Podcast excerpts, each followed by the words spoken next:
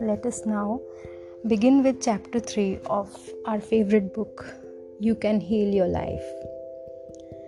So, here we go. The heading is Where Does It Come From? The past has no power over me. Alright, we have gone through a lot of stuff and we have shifted through what we thought the problem was. Now, we have come up with what I believe is the real problem. We feel we are not good enough and there is a lack of self love. From the way I look at life, if there is any problem, then this has to be true. So let, let us look at where this belief came from. How did we grow? How did we go from being a tiny baby who knows the perfection of itself and of life to being a person who has problems and feels unworthy and unlovable to one degree or another. People who already love themselves can love themselves even even more. Think of a rose from the time it is a tiny bud. As it opens to full flower till the last petal falls, it's always beautiful, always perfect, always changing. So it is with us. We are always perfect, always beautiful, and ever changing. We are doing the best we can with the understanding, awareness, and knowledge we have. As we gain more understanding, awareness, and knowledge, then we will do things differently. Mental house cleaning. Now it is the time to examine our past a bit more to take a look at some of the beliefs that have been running us. Some people find this part of the cleaning process very painful, but it need not be. We must look at what is there before we can clean it out.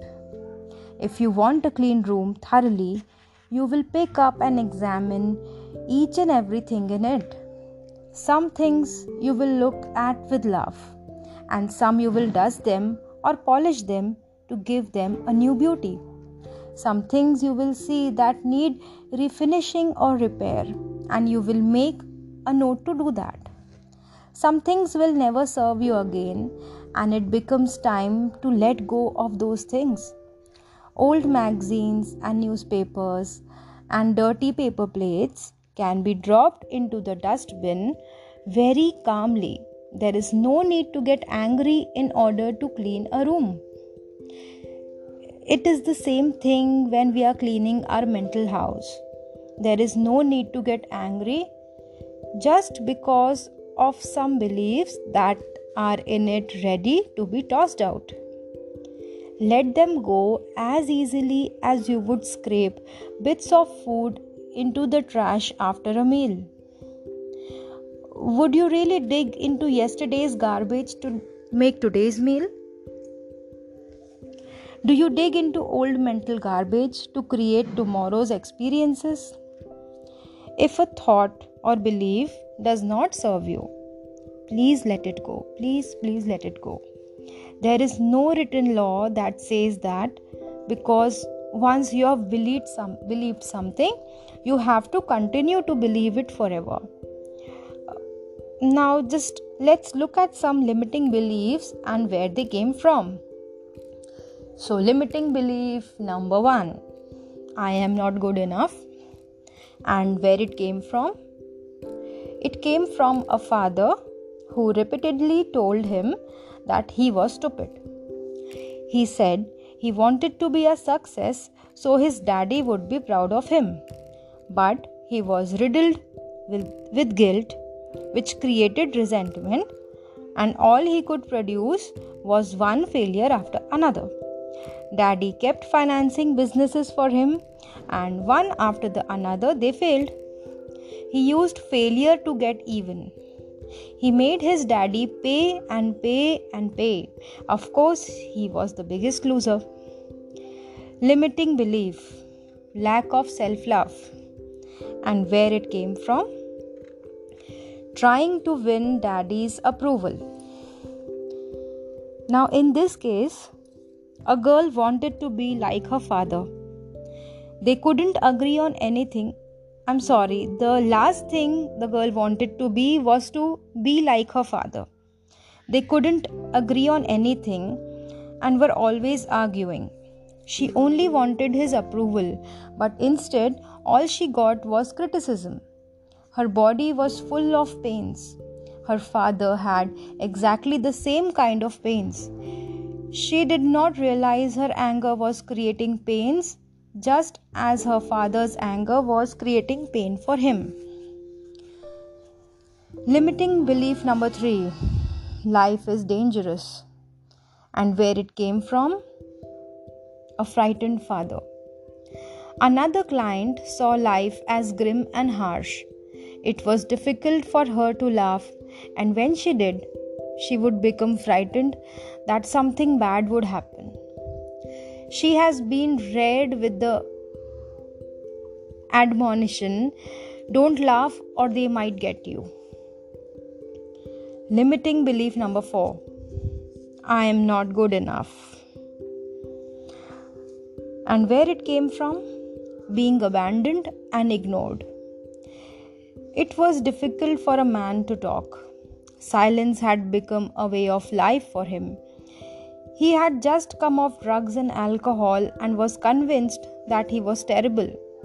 I discovered his mother had died when he was very young and he had been reared by an aunt. The aunt seldom spoke except to give an order, and he was brought up in silence. He even ate alone in silence and stayed quietly in his room day after day. He had a lover who was also a silent man, and they spent most of the time alone in silence.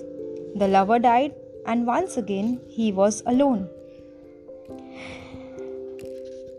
Now, the next topic is an exercise. The next exercise we do is to get a large sheet of paper, make a list of all the things your parents said were wrong with you. What were the negative messages you heard? Give yourself enough time to remember as many as you can. A half an hour usually works well with this.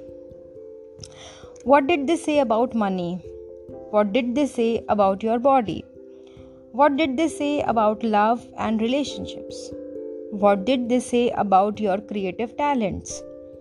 What were the limiting or negative things they said to you? If you can, just look objectively at these items and say to yourself, so that's where that belief came from. Now, let's take another sheet of paper and, and dig in a little deeper. What are other negative messages you have heard as a child from your relatives, teachers, friends, authority figures, from your church or your religious institution? Write them all down. Take your time. Be aware of what feelings are going on in your body. What you have on these two pieces of paper are the thoughts that need to be removed from your consciousness. These are the very beliefs you have that are making you feel not good enough. Seeing yourself as a child.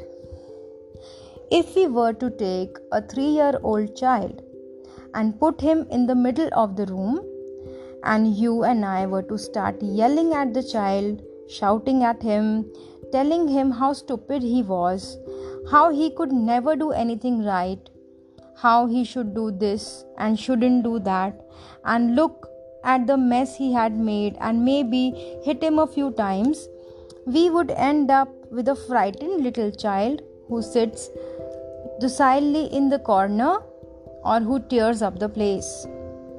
The child would go one of these two ways, but we will never know the potential of that child.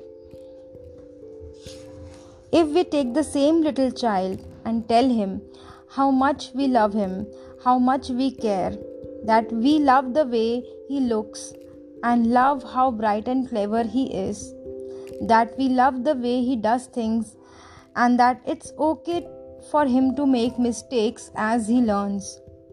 And that will always be will always be there for him no matter what.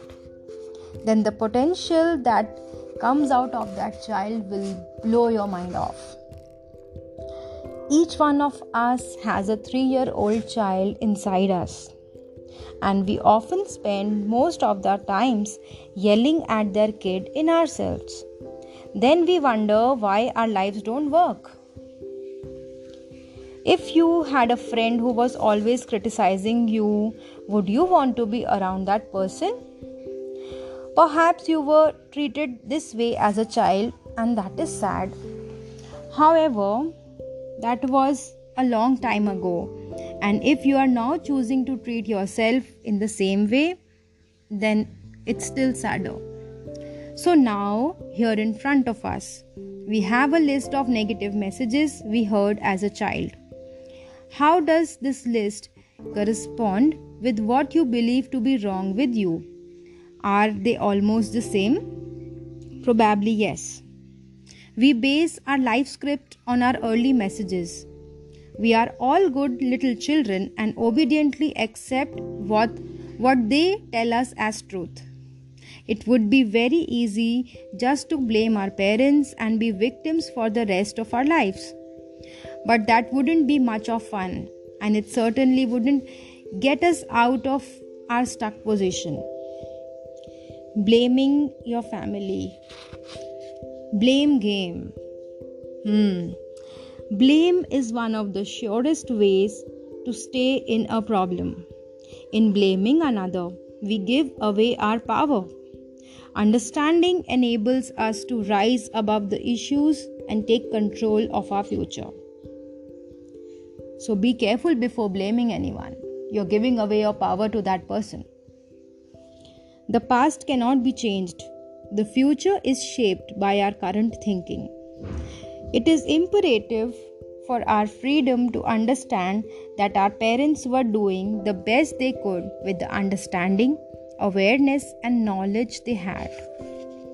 Whenever we blame someone else, we are not taking responsibility for ourselves. Those people who did all those terrible things to us were just as frightened and scared from inside as you are. They felt the same helplessness as you do. The only thing they could possibly teach you are what they had been taught. How much do you know about your parents' childhoods, especially before the age of 10? If it's still possible for you to find out, please go and ask them. If you're able to find out about your parents' childhoods, you will more easily understand why they did that to you. Understanding will bring you compassion. If you don't know and can't find out, try to imagine what it must have been like for them. What kind of childhood would create an adult like that? You need this knowledge for your own freedom. You can't free yourself until you free them. You can't forgive yourself until you forgive them. If you demand perfection from them, you will demand perfection from yourself and you will be miserable all your life. Choosing our parents. I agree with the theory that we choose our parents the lessons that we learn, learn seem perfectly matched to the weaknesses of the parents we have. I believe we are all on an endless journey through eternity. We come to this planet to learn particular lessons that are necessary for our spiritual evolution. We choose our sex, our color, our country, and then we look around for the perfect set of parents who will mirror our patterns. Our visits to this planet are like going to school. If you want to become a beautician, you go to beauty school. If you want to begin, become a mechanic, you go to mechanic school. If you want to become a lawyer, you go to law school. The parents you picked this time around are the perfect couple who are experts in what you have chosen to learn. It is that simple and that easy to understand. When we grow up, we have a tendency to point our fingers accusingly at our parents and say, You did it to me. But I believe we chose them. Listening to others. Our older brothers and sisters are gods to us when we are little. If they were unhappy, they probably took it out on us physically or verbally. They might have said things like, I'll tell, I'll tell you for like you're just a baby, you can't do that, you're too stupid to play with us. All these comments we must have listened in our childhoods. Teachers at school often influence us greatly. In fifth grade, a teacher told me empathically that I was too tall to be a dancer.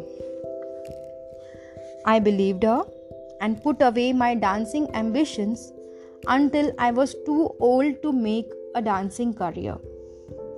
Did you understand that tests and grades were only to see how much knowledge you had at a given time? Or you were a child who allowed tests and grades to measure self worth? Our early friends share their own misinformation about life with us. The other kids at school can tease us and leave lasting hurts. When I was a child, my last name was Looney, and the kids used to call me lunatic. Neighbors also have an influence, not only because of their remarks, but also because we're asked, What will the neighbors think? This is a very big question around us every time. Think back to the other authority figures who were influential in your childhood. And of course, there are strong and very persuasive statements made by advertisements in periodicals and on the TV. All too many products are sold by making us feel we are unworthy or wrong if we don't use them. we are completed with chapter 3 today and this ends with a very beautiful affirmation I would like to share. We are all here to transcend our early limitations, whatever they were. We are here to recognize our own magnificence and divinity, no matter what they told us. You have your negative beliefs to overcome, and I have my negative beliefs to overcome. Isn't it beautiful? And so you are, my dear listeners. Take care of yourself. See you tomorrow. Goodbye and take care.